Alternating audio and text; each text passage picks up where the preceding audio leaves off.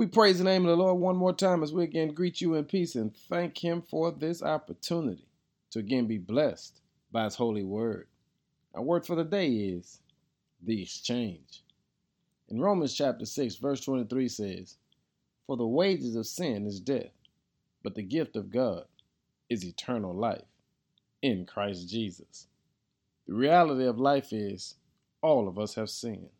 We're all unrighteous. We've all messed up. We've all contributed to this broken world. And the problem is, so many of us try to blame others before we blame ourselves. But the Lord allows us to know, in spite of us, there is an exchange made. For the wages of sin, Paul says, is death. But here's the exchange the Lord gave us a gift, and that gift is eternal life through Jesus Christ.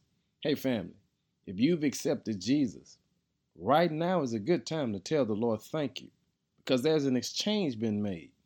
The Lord exchanged Jesus for your mess ups. The Lord exchanged Jesus for my shortcomings.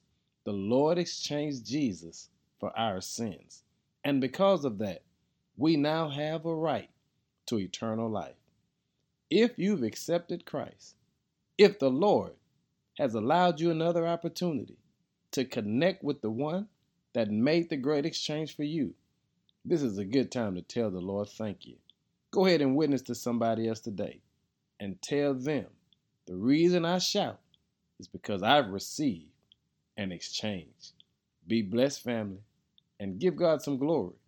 In Jesus' name, amen.